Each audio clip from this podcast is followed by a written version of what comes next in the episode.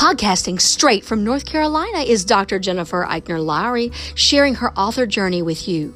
Jen Lowry writes is a place where amazing things happen for authors and readers together. The Holy Spirit is the ultimate podcast host. Jen is just the bird singing the song. She is a published author, educator, homeschool mama, life coach, and dreamer. Join her on the daily journey of discovering what this writing life is all about. Let's see what she will be led by the Holy Spirit to talk about today. Here's Jen.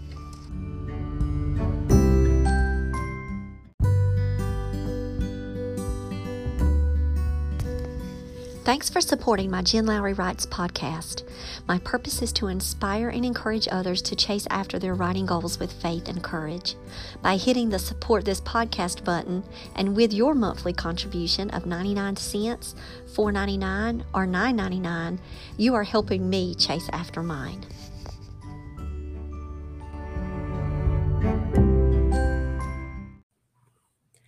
Hey, everybody, welcome to Jen Lowry Writes. I am so excited right now because I am sitting with one of my favorite authors, Mary Gray. Guys, the author of The Girl at the Hanging Tree and so much more.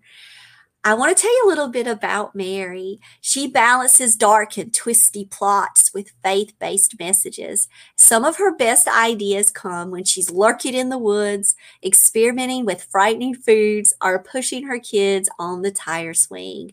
She's the author of several fiction and nonfiction works and the co owner of Monster Ivy Publishing. To see more of Mary, you've got to go check out her website, the Monster Ivy website, and Amazon. But Mary, thank you so much for being here. Thank you for having me. You're just wonderful. Thanks, Jen. So I'm hugging your book.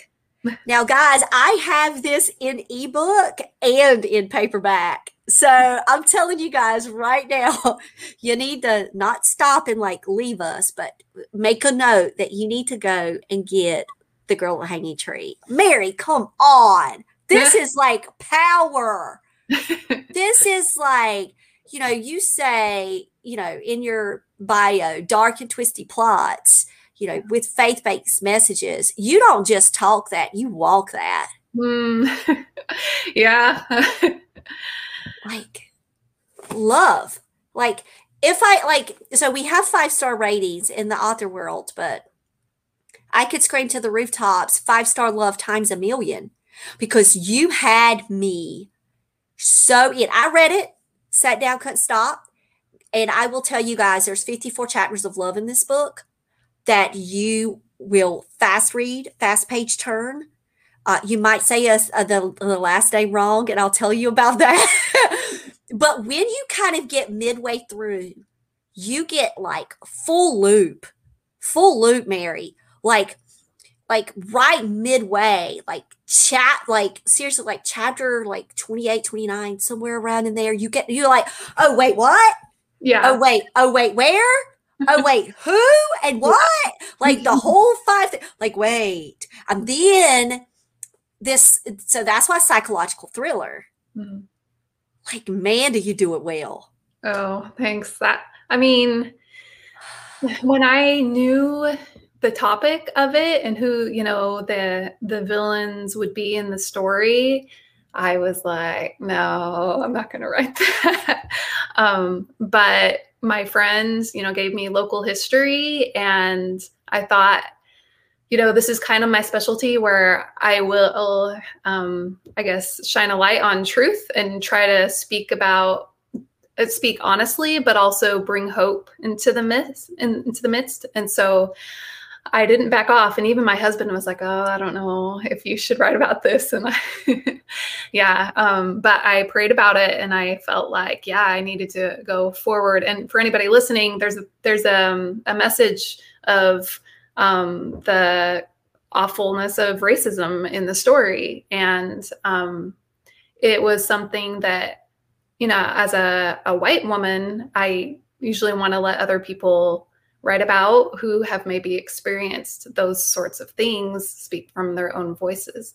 And um, at the same time, I, I know that that negative thing can happen to everyone or there can be negative consequences to anyone from any race. And so i i wrote a story about it and how it might affect somebody like me. And um, I, I hoped to do it you know with grace and kindness so that you know everybody can um, appreciate a different type of story. Somebody somebody said that it was kind of like a modern day to kill a mockingbird which i appreciated because you know harper lee um, is also you know not own voices. And so i thought okay i don't need to leave that topic just to to others you know who are a different race. And so i thought i felt like my point of view was important and should be heard also.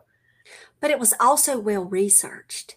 Yeah. And you could feel it from the beginning of the book whether it was your take on mental health whether it was your take on racism and indoctrination and the evilness that can lurk in secret societies in small towns or large towns or anywhere in the world that you really could tell the heart of that research was there and it felt so realistic Thank you. Yeah. So not only did I ta- tackle racism and then to throw mental illness in the mix, that's something else that could go disastrously wrong. Um, but I I know people with mental illness. I have family members and um, loved ones and things, and so I've been able to talk to people quite extensively, and I've I've read you know a lot of books about it, and um, I uh, I wanted again to show that it's we need to empathize with anybody who who has a mental illness. And and I mean I think I mean I've seen thrillers with with characters with dual personality. Um my main character you know Gemma has another personality and alter she has dissociative identity disorder. And um I wanted to be able to show like it works for a thriller because it makes it engaging and interesting. Like once you say oh multiple personalities it's like oh interesting you know? That is a hook but i didn't want it to just be a hook. I wanted us to learn from that you know? Um, and so to really delve into what that what that looks like and to experience it and and um, to make it more believable, um, I basically split my own personality in half and and even brought in some of my own um, struggles and things and conversations. And so like I can that way it's you know more realistic and then talking to people who have had to dissociate from trauma and understanding what that is like for them and, and missing memories and things like that that really helped me to to be able to hopefully write it realistically well, and you wrote it human. Thanks. you wrote it with heart. And at the same time, with power and hope. Thank you. And strategy and understanding. And it was just this, this it was a roller coaster ride. And it mm-hmm. was loop the loop the loop. And, you know, door slamming and you're going, wait, maybe that's not the door. And then another door opens and you go, oh, wait, this is an unreliable narrator at this point, And I have to remember that because it's so believable. And I'm in this state right now, you know, with this experience that I've got to go, oh, wait, I've got to start questioning everything now. I've mm-hmm. got to start start going through this within you know her mind and within her experiences and that again, the layering that you did takes you on that emotional roller coaster with her. So mm-hmm. it's not just like you're on the ride and you feel outside of the book. When you're in Gemma's story and Tansy's story, when you're in their experiences, you feel like you're walking in that Victorian house with them. Mm. And you don't want to leave the rooms and you're dressed in this certain way. And then when you have to go out and get food, you're walking down that main street with Gemma. Yeah. Yeah, that was important to me that um so I write in first person, close first person, um present point of present tense point of view um, and that is my favorite just because i can really draw on you know the senses and the location and work really really hard to ground the reader with you know uh, it takes place in texas it takes place you know very near my home actually and so i was able to draw on like nature that i see every day or um, you know, uh, there's a town that I based it off of, and you know, going to the town and then the real house and going to the house. um, and then you know, and see, and you saw the pole, or you saw a pole. I read a story about this because I've done a little bit of research in the back. But you saw a pole and said, "Wow, what could this be?" And that's where it sparked for you.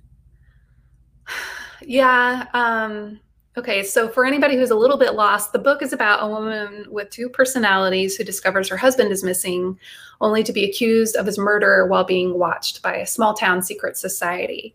And um, I I had finished up um, a horror novel, and I didn't know what I wanted to write next. And I usually like to go somewhere for inspiration. Well, I couldn't really go anywhere, and so I contacted my friend Tony, and I was said, I said, "Hey, you've talked about maybe taking me to some local sites to spur some ideas." Do you want to take me on a tour locally? And she's like, uh-huh. Oh, I have the, the ideas for you. And so we got a group of us together. And the first place we went was Goatman's Bridge. Uh-huh. Um, in uh, Denton, Argyle, Texas. It's right by Denton, and um, there's some local a local legend there that um, was interesting and. Um, I don't know if I should say.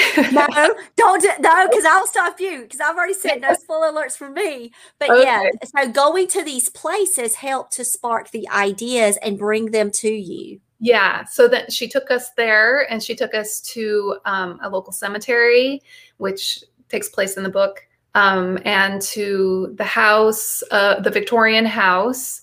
And then the last place was um, the place where I saw the pole that you were talking about. And um, it's a real place. And uh, yeah, I saw this in this backyard and it gave me a terrible feeling. And I'm like, why am I here? What can I pull from this? Um, what should I say about it? And so and I had the the dual personality idea. I really like a dual narration in a book. Cami and I, Cami, my sister, had um, co-written a trilogy, and I really like alternating points of view. And I thought that I would do um, a dual point of view myself, and I tried to write it, and the other one was whenever I would go into Tansy's point of view, she would spoil everything, tell everything that was happening in the story. And I was like, why does the reader care to keep going? You know? And so I, I like pulled out her chapters and then I was like, and I didn't get that far, only a few in. But then I was like, yeah, it's this is Gemma's story because she's lost her memories. She's trying to figure out what's happening with her controlling alter. And somehow it involves you know this pole that i was talking about her husband's missing secret society. Um, but yeah that was like i knew there was there were a few things that were darker than what i saw at that that yeah. place. And so i thought okay that is definitely the end game. How do i get from here to there? How do i tie all these places together that i saw bring them all together in, into one town? And um, and I used uh, some other resources that I have for you know writing and plotting to create the thriller because um, there's a certain way the thrillers work to keep people on the edge of your seat. Um, save the save the cat writes the novel. Um, ah, that's really, what you used. Yeah. yeah. Really invaluable tool. It helped me. I mean, I spent a lot of time plotting this book.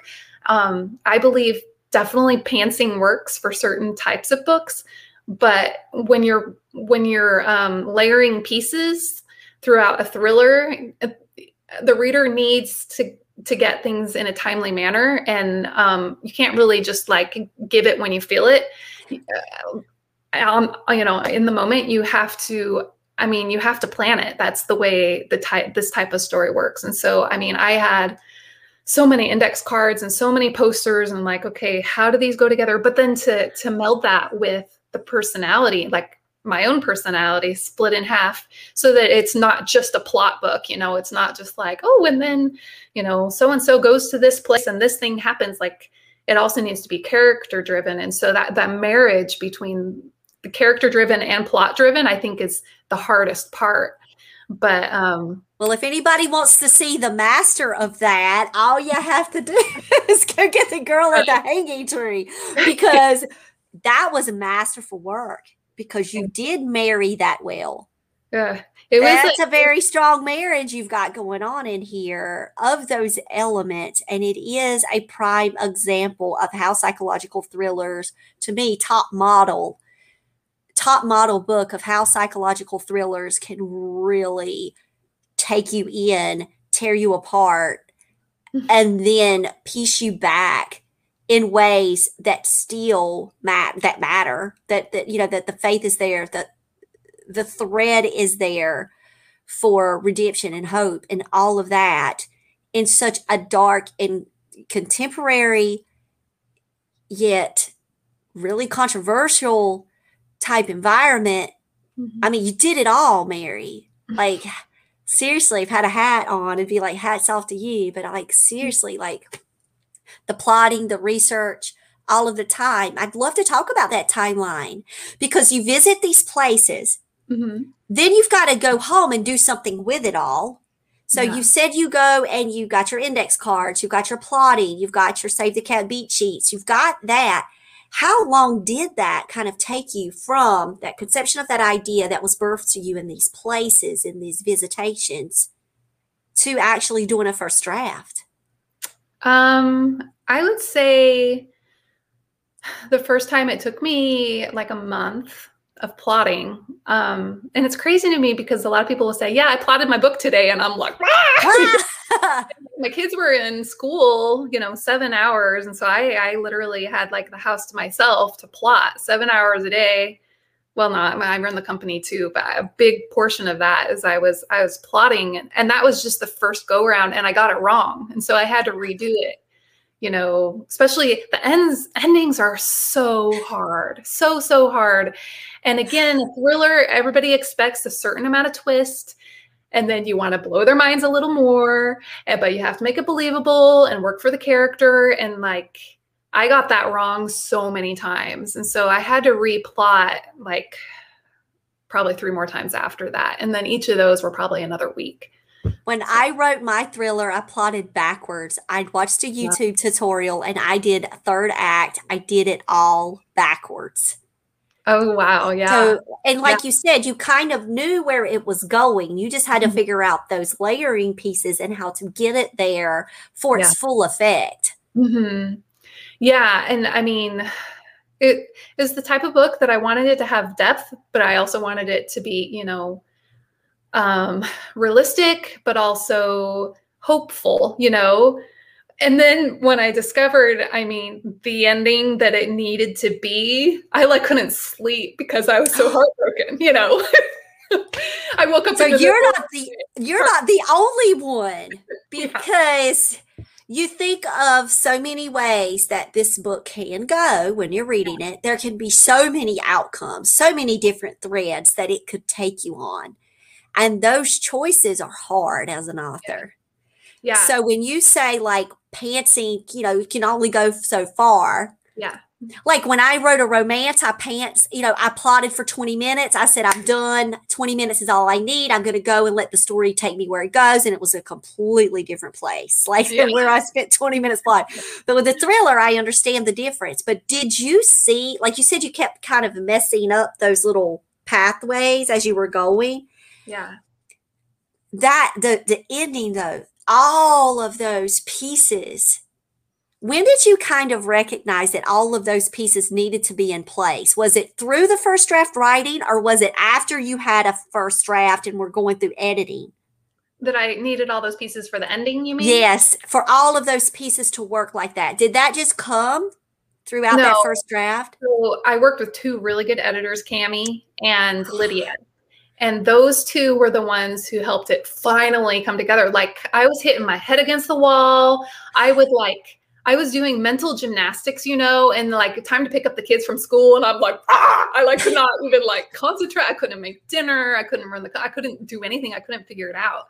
And i sent it to them and they both gave me cami gave me the mental health piece that I was missing, and Lydia gave me the racism piece that I was missing. And we were able to marry those together because even like they were great advocates for each of those sides too. And so to like represent both um, communities that really um, hurt, you know, and to be able to make it work and for my character so that it it was what she needed to learn too. I mean, I don't know why. I, I, like when I when I got to this, uh, when I was trying to figure out the ending, I was like, why did I even try to write this? Because there's no good way to end this book. You know, like that's what I'm saying. There's so many directions, you know, as you're reading it, and I think that's where another part of the beauty of the layering that you did is because you can't guess this ending, guys. Really, like you can't. You you just don't know, and that's true in life. You can't guess your ending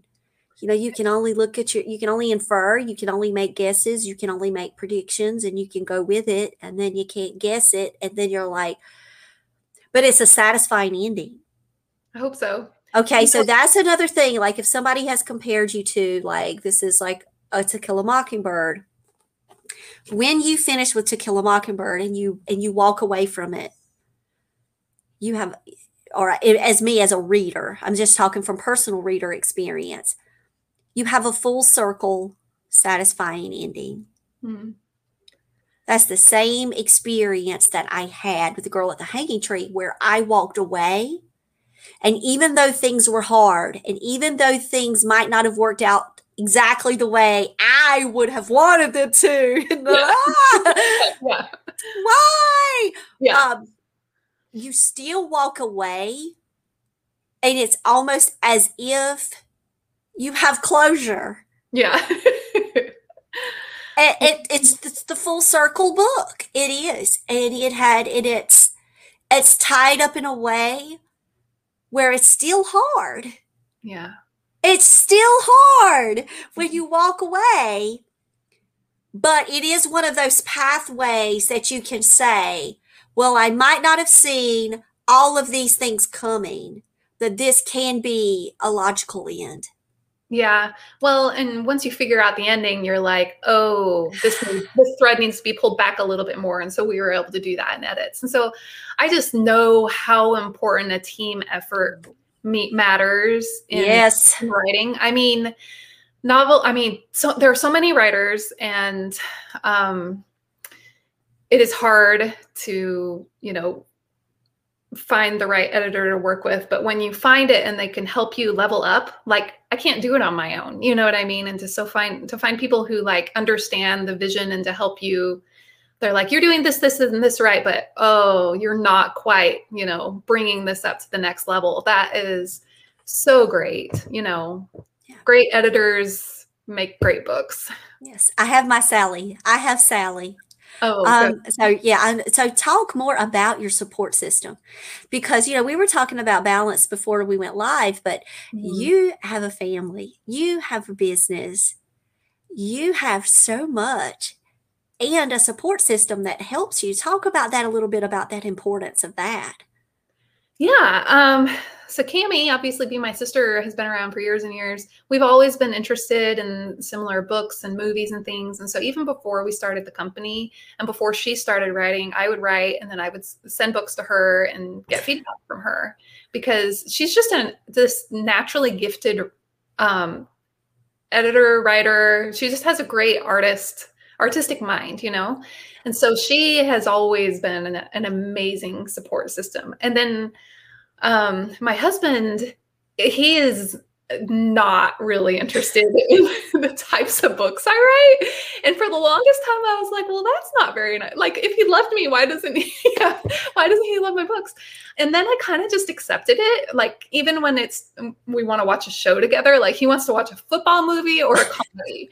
And like I can only take so much of that. and then he's like, "Why are you watching that? This is really depressing, or whatever." You know what I mean? I'm like, "No, and it's not. You have to see. You know, there is hope in it." And so anyway, we have very different tastes, and so he he's very supportive, like with our family, but then also being supportive of the fact that I spend so many hours writing and editing and running the company, um, and you know, not everybody would be that way. And so I'm really, really grateful for that. And it's funny because when I finished writing The Girl at the Hanging Tree, I had written something like, Adam, you probably won't read this, yada, yada, yada. Well, then he actually read it. and it had been years. I mean, it had been like a decade well not that long but it had been many years since he had since he had read any of my books and so he got to that and he was like hmm you didn't think i was going to read it huh well and it was funny too because like um the husband in the book you know his ring on on the inside it says a perfect fit. Well that's actually what i had engraved in, on my husband's ring.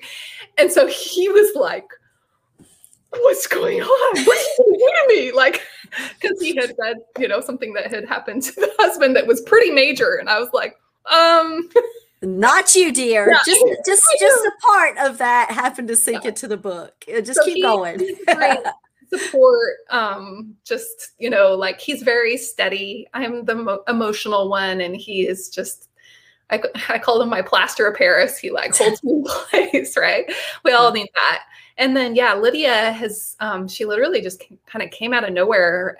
She um asked us if she could intern for us year uh year ago two year, year and a half ago something like that. And we are like well usually we work with this one university to get our interns. And she's like well, that's okay. And I don't, you don't have to pay me or anything like that. And I would just, I just want to learn. And, and I was like, well, if you're sure. And so we started um, giving her work. And then I saw how smart and fast and diligent and amazing she was. And so then when it time came time to needing more editors for the girl at the hanging tree, I was like, hey, do you think you can look at this? And I'm so glad that I did because she gave me such an invaluable help on that book.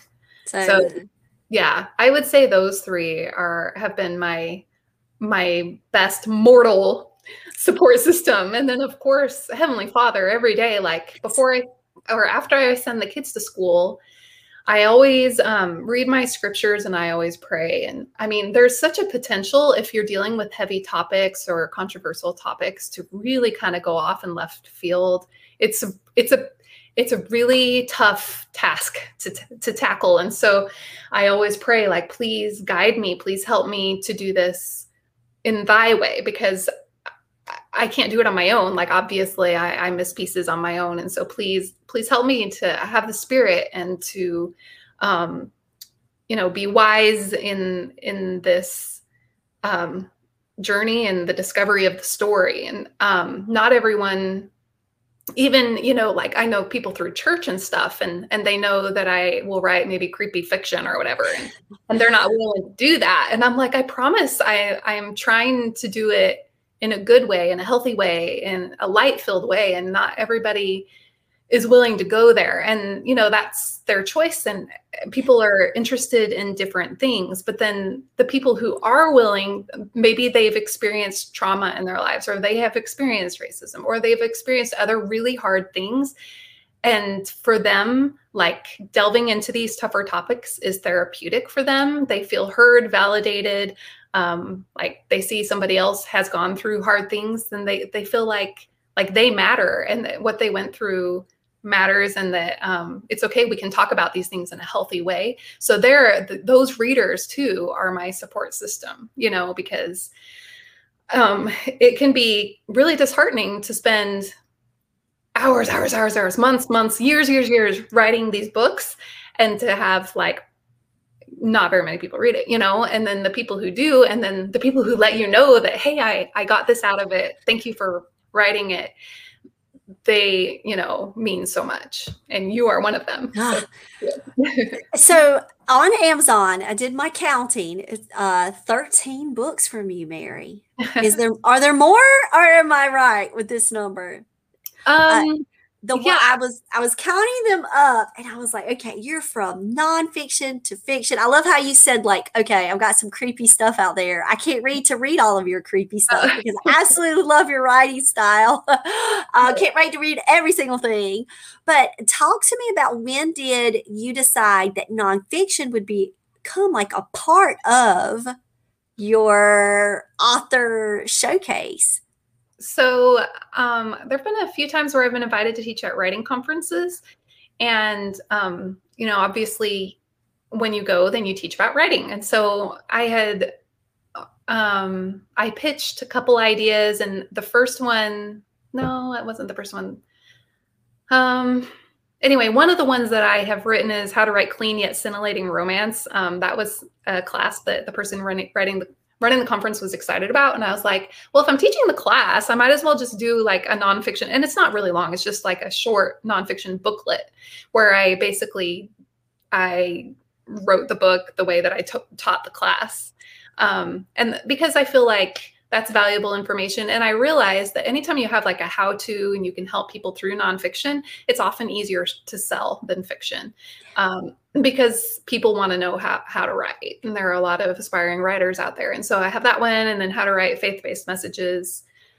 Um, to showcase the light. And um, that was actually the first one I wrote. And that one I think I even have free on a lot of platforms where I can get it free just to help people see that you can you can share faith through like a dark and twisty plot type of a thing. And so that is um that's out there. And then I have one um oh that's a second uh, that's another one. The dark and twisty one is a, a different one, and then the faith-based one is another one. So there there are three. Sorry, I'm being confusing. Anyway, I, yeah, they were just like classes that I ended up teaching, and so I made them into nonfiction books. Oh, that's really smart though, because then people that can't go to the class, people are there at that one time workshop. Yeah. Right. They can have Mary all the time. They can get your books and then they can, you know, delve in deeper to the topics yeah. and then they can explore more and, and add to their knowledge, you know, and so you did that after writing a few fiction, getting that under your belt and then moving into nonfiction. Yeah, yeah. I didn't write these until I had like four or five books out um, and had edited lots of books too. Um, and I also they're they're in audio too, just because I could. You know, they're not super long, and people like audio. They can they can help they can multitask or whatever they want to do. So they have in the various formats. So and yeah, like I said, they're super short and to the point. so and then um, yeah, I have like a couple like really short short books, but full length novels, I have seven. So six young adult and one adult. So, so now I've got to ask you. So you've always wanted to be a writer, or did this come later? How has that worked with you with your journey? I mean, I really liked writing and I, I liked reading when I was little, um, but it wasn't really something that um, I was allowed to do growing up. That's so weird. Um, we, you know, grew up kind of in rural rural locations where um, we had to like work outside, and it, it was a very like chore um, focused family. And so if we like sat down to read or something, it was like we were being lazy. And so mm-hmm. um, then I went to college. Miraculously made it to college. Um, and I was trying to figure out what I was going to do. And I remember thinking of English and then being like, no, I don't want to disappoint. So I went into public relations of all things before the internet like exploded. So social media. So that was um, uh, uh, they teach that differently now. But I did learn some skill sets about being strategic and running, you know, public relations campaigns and things that have helped with the company, actually. Oh, yes. Yeah. So, um, but then it wasn't until I read Twilight, of course, I, I was like, I got to write a book. yeah. You too. Oh, uh, my first experience was A Walk to Remember by Nicholas Sparks. So oh. I always have to, in my adult life because I used to write like little stuff when I was young, you know. But when I became an adult, A Walk to Remember was like, okay, I need more Jamies. Yeah. I need more Jamies in my life. And then Twilight too. Absolutely loved. Like series, all the Barbie dolls, the games, everything, shirts. Oh my gosh, I could tell you I was a fan. Um, I was one of those. I was one of those. Um, but yeah, love that writing style. It just felt like I was like personally there mm-hmm. and you know, I could feel that character. I'm really big into the character driven. And that's where I see you. Have you always written your books in first person? Are they all this? Oh, I can't wait to read them all, Mary. Like, seriously, I cannot wait. it's just so, my natural style and I, they're always in first person present too um, it's just kind of what i've gravitated towards i did um, write some other things before i ended up publishing and you know those early books terrible. and so, I mean, and I always say learning to write a book is harder than going to college. It's a huge, huge, huge journey learning what works, what doesn't. You know, you write a book and you think, I'm an awesome writer. I know all this and I'm the best and everybody's going to love this. And then reality hits and, and you learn that there's so much to be learned. And um, so I definitely went through that and I'm still learning, you know, all the time. And now here you are co-owning Monster Ivy Publishing. You've got I know we have a separate interview where I had you and Cami. I was so blessed that you guys came together on the show. You guys are going to be at the conference for the Writing Warriors for Jesus to talk with our, our audiences about that. But talk to us a little bit about when did you know the business was coming? Because, you know, authors, you're doing your thing, you're writing, and then all of a sudden a business. Yeah. I had my um I'd gone through a couple literary agents. My second one decided that um, she was going to leave her that job, and so I knew I was going to either need to get an agent again or I needed to do something different because I had been at the publishing journey for um, by that time I think like 11 years, and um, I didn't feel like the path that I was on was really working, and so because I was doing the faith based stuff in dark and twisty books and and I, I wasn't finding like that perfect publisher that that would let me meld those things together and um I had talked to Cami years before where she was like, Yeah, we should start a publishing company. And I was like, Terrible idea. I hate it. No, never gonna happen. and, and, then years later, I was like, Guess what? I think we should start a publishing company after I felt like inspiration in church. and um, she's like, uh, yeah, I know. I tried to tell you that. And I thought, oh, I forgot. Sorry. Props to Cami. We're calling Cami out. Thank you, Cami, for speaking life over Mary, too. Yeah. Yeah. She knew all along. And then, yeah, we got together and talked about it. And we're like, this is terrible idea. Oh, this is terrible idea. Um, but we just felt really called to do it despite, um, you know, a lot of times people will launch a, a, certain thing in publishing knowing it's a tried and true path. I think that that's the more um, logical way to go. but this wasn't a logic um, logical decision. It was more of a calling where we felt like, you know what, we need to create a company where we try to um, you know champion other books that kind of do the same thing where they'll address these hard topics but in a tasteful way. And so cam is like okay let's open to submissions i'm like i'm not ready. And then um, we found good girls stay quiet. That was the first one we acquired and it's still such a fan favorite. And then we've acquired several more and we're um, growing and trying to um, you know be strategic not bite off more than we can chew. Um, and just working hard and staying humble and giving it to God because it's still, I mean, we've been in business um, three and a half years and it still isn't like, yeah, we made it. It's still like, okay, let's try this or let's try that, you know? Um, and thankfully, we work with amazing, amazing people. And we're always very upfront with the fact that, hey, this is what we publish. You're not going to get Rolls Royce royalties from this you um, we will do our very best and we will you know work hard to edit and cover and market and all this stuff and that's what we can offer. And look look. So did Cami do this cover? Yeah she did. Oh like love every single thing yeah. that you guys put together and put out she from, amazing. from beginning to end she is so versatile and that's one of the things she can do is she can, she can create a cover for any genre you know? Like thriller is a super abstract can be really difficult um, cover to kind of nail and draw people in to give the right vibe right? And then it's completely different from like women's fiction or from middle grade horror you know? They're all very distinct and she can nail it every time because yeah, when I first saw this, it's like psychological thriller. It's like the yellow wallpaper. It's almost like even the yellow brought me to another story that brought me to something else. It brought me to somewhere else. I mean, I just I love everything you guys do. Guys, seriously, you got to check out Mary's work and I have a list to read. And it's not because I have to. It's because I need to. it's not because I'm like, this is my homework assignment. Uh, it's because it's a need, because I love your style. Thank you. I love I love your work. And it just I can feel the spirit moving through the book.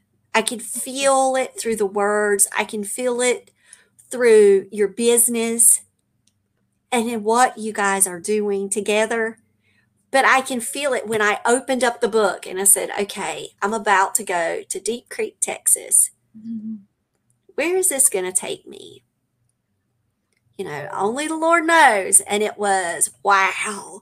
So, so Mary, when I say I'm looking forward to all of your books, yes, I do have a list to read. uh, and I can't wait because one, your writing style really draws someone into the present moment as if you are walking next, holding Gemma's hand, mm-hmm. saying, It's okay, let's go to the beauty shop.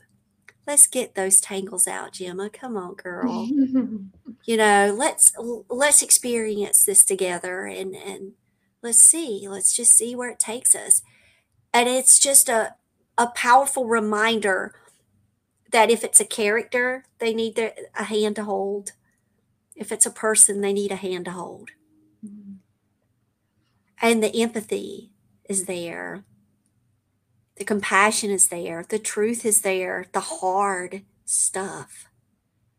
The dark things. You know, the questions, the things that make you think, all of it. How would you react? What would you do? Oh my gosh you know, if you open this door and you saw this thing, what would you do? And how would this, you know, how would this play out? And what would you stand for? Mm-hmm. And how would you stand for it? And yeah. all, you know, all of those things that can be so outside of you can be with you when you pick up a book. Like that's the power of reading, right? Yeah. It's the power. And that's what you give in The Girl with the Hanging Tree you give all of that, and it's done so well, and it's such a fast read because it's all of that that captures you from the beginning and takes you there. And then when you get to the middle, guys, you're going to be like, wait, what? Wait, yeah. who? Wait, where? Wait, yeah. huh? And then you're going to keep going. And then you're going to say, wait, what? And then you're going to say, huh? you're going to say all these little things. And you're going to stop and you're going to look at the person sitting beside you and you're going to say, wait, what? You do not know what I'm just reading here. and you're going to keep going mm-hmm. because you can't stop. And it's like a book that matters, Mary. It matters on so many levels. So when I say that it's a fast read, I don't mean it's a light read. Uh, yes, I did take this book with me on vacation. And and I was like, well, if I have time, you know, but we spent more time like talking and walking on the beach and and you know, going to Brookgreen Gardens and doing things, you know. And so the book stayed, but I mm-hmm. brought it. I took it. And then when I got home, I was like, okay, I'm here. I'm in my comfy space. Let me go. And then it was like, okay, I'm on another kind of vacation. I'm on another kind of escape and I can't leave. It's captured me like whoosh, chapter one. Let me see what happens with Gemma. Let me see where this is going to go. And, you know, you can start this book and be really wise about it. You've heard a little kind of snippets as we go. Like, don't even read the back. Don't even read the blurb. Like, don't even go to any of it. Like, don't even like just say, okay, I trust what Jen is saying and just go say, the girl at the hanging tree, let me experience this thing. And uh and you will be so glad that you did. Mm-hmm. Um, Mary, I'm just so blessed to know you. Well, like, blessed to know you too. And and to have your work, you know, and not only your work, but Allison Wells, man, Living Water. Mm-hmm. You know full well that Kelly Martin is one of my favorite authors mm-hmm. for MG horror of all time. Mm-hmm. And then you've got Sarah with mm-hmm. Daphne's questionable bet. I mean, the work that you guys are doing. I mean, just phenomenal work. Thank you. I mean, like I said, we're always learning, always trying to do better. And we still make lots of mistakes, but we are, you know, that's part of life, you know. Sometimes I'm like, oh my gosh, that was the biggest mistake. How can I ever live this down? Some of the things that we, I mean, that's how the nature is of running a company, you know, the potential to make every mistake under the sun, but then to be like, it's okay, I'll show up tomorrow. and it'll all work itself out. Yep. I mean, there, yeah, there have been some days where I'm like, that is the biggest mistake in the in all time, like in the entire universe. How could anybody ever live this down? I'll be like, well, I guess everything's easy now. Because you've done that. So if you had to give like tips to authors out there, what would be your hope to them that they could take away? Um, you know, that's a that's a that's a hard question for me to answer. That's actually probably the hardest one, um, and it's one reason why I just I recently did a career fair for elementary school kids, talking about like Kelly's book and and um, Christiana, Legend of the Storm Sneezer. Yes. Um, it, you know, I was able to talk about their books because I don't typically write for elementary school kids, but like when I've been asked to go to like middle school and high school, and they want me or like to talk about like you're supposed to include how much money you make and all this stuff and like to encourage people to you know go on the publishing journey. Um, i say first and foremost only do it if you absolutely love it and you feel called to do it. Um, because it is hands down the hardest career in the universe. Except well career. I was going to say slavery and that's not a career. Right right yeah. right. Um it's hardest career because you will put in your everything you know your life your health your um, social life your you know any your heart. your heart anytime you could be spending on doing anything else. And um, a lot of the time you really don't get much out of it. And then occasionally you'll hear a kind word from somebody and not necessarily a kind word from other people you know other things. But you know like so bring it to heavenly father and ask should i be doing this? And you know lead me in another direction if you know what? I should do something else. Because um you know i was at it for a really long time until i finally was like you know this is hard. This should have been easier by now.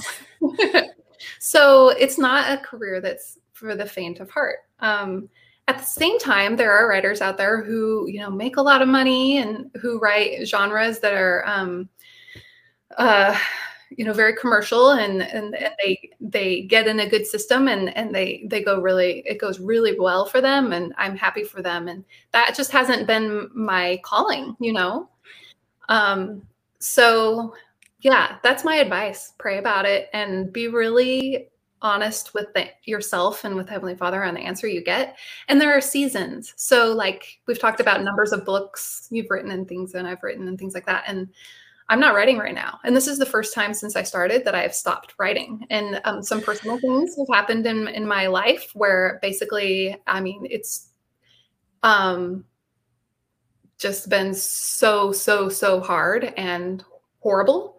Um, and I I don't I don't know if I'll be able to write again. And maybe I will. And you know, the girl at the hanging tree was able to I was able to deal with kind of like um, some of those things. So it is a personal book to me. Like it is, I was, I, was dealing with certain things, but um, I have gone through even more things uh, through my family, and I don't, I don't know. I that it's kind of like shined a light on like my upbringing and things like that. And I'm like, you know what? Right now, I can just serve. I can keep working with the company and if there are other books i'm meant to write then it'll they'll come to me when when they're meant to um and and to also my kids are 16 13 and 10 and so i can spend time with them and not feel so split on you know should i be writing or running, running the company right now? And actually to like kind of stick take a step back and give myself permission to do that you know? And so mm-hmm. yeah, that's advice I would give to other people is allow yourself to have seasons. And Allison Wells had actually talked about this recently on a Monster Ivy Insight um, podcast is that she's learning that she needs to be still right now. And I think that's totally perfect. You know, we don't all need to be, it's, it, we're not machines, right? Yes, yes. We need the Be Still Club. Like, yes. And Yeah. that's that permission to Yeah. give ourselves that space And I used to, and you that know, time. I've heard other um, writers talk about how almost like it's a religion sort of a thing where like it's the number one priority. You write every day, no matter what. This is it. And maybe that is right for them. I don't know. But my experience is, I mean, Heavenly Father is my religion and I follow, you know, his plan for me. And right now I need to take a step back for my own um, mental clarity and also to be able to run the company. And to have the joy there Yeah. in that space and Yeah. in that season and embrace that for Mhm. whatever it is. Yeah, I was able to go camping with my kids a few weeks ago. And, you know, it was just so nice to just, I brought a book to read and we rode our bikes and we fished and we paddle boarded and we hiked and it was awesome, you know, and to just treasure those moments. And then when it's time to write again, I'll have those great experiences and memories to draw on. So I'll be a Yeah. better writer in the end anyway. yes, yes. And it's all about the balance. It's all about finding your place. And it's not your place versus someone else and what they're doing. It's what works for you and what Yeah. works for your family. And just know that regardless of what that looks like, you're still shining a light. Yeah, and honestly, the girl at the hanging tree took a lot out of me. Like, since I literally took my own personality and splayed it open in two halves for the world to see and tackled two of the hardest topics on this planet and tried to do it justice, like, I just I gave everything. And maybe I'll so maybe I'm just slowly filling my well right now. I don't know. But that's I mean, that that sucker, whew, I gave it all. So And it's a reader gift. hope so. It is, it is, it is a gift. Thank you. So, guys, Mary, okay, I've been on your website. Awesome, by the way. Uh, you're on Twitter, you're on Facebook. Tell where you like to hang out most and how authors and uh, people can contact you. Yeah, so I um I run the social media of Monster Ivy most of the time. Cami does a lot too, and then we have some interns who may help out here and there. But um I mostly wear the Monster Ivy hat and and then I'll repost things and then you know I'm Mary Gray tweets on um, Twitter, but mostly Instagram or Facebook. And um, and then monsterivy.com is our website. And so that's just kind of my universe, you know, where I'm either um, well, I'm talking about somebody's books and occasionally I'll talk about mine, but hopefully, you know, I'm always wanting to champion everybody else's books. Yes. So, let me champion yours for right now and tell you thank you so much for writing The Girl at the Hanging Tree. Thank you. and for all of the other books that are now waiting in my queue for me to be able to read and experience the loveliness of Mary Gray. And guys, you've got to experience it too. So, Mary, thank you so much for being on the podcast. I truly just thank you for this afternoon. Um, you could tell like cheesy grin here, um, but just just how much I love and respect the work that you do. And I'm just so thankful to know you. So thanks, Mary. All right, guys, look, The Girl at the Hanging Tree, uh, ebook, paperback, audio. Mary, you've got it all. Go get yours, guys. And I hope that y'all have a blessed day. Thanks again, Mary. Thank you, Jen, so much. Bye, guys. Now that you found me on the Jen Lowry Writes podcast, I challenge you to head over to where books are sold and find me there. I've published 11 books so far, and I write clean books for all ages horror, paranormal, sweet romance, fantasy, historical fiction you name it. I've got your genre. Search Jen Lowry at Barnes & Noble, Amazon, Kobo, and more. And for my Bible devotionals, you'll see my full name, Dr. Jennifer Eichner Lowry, on Amazon.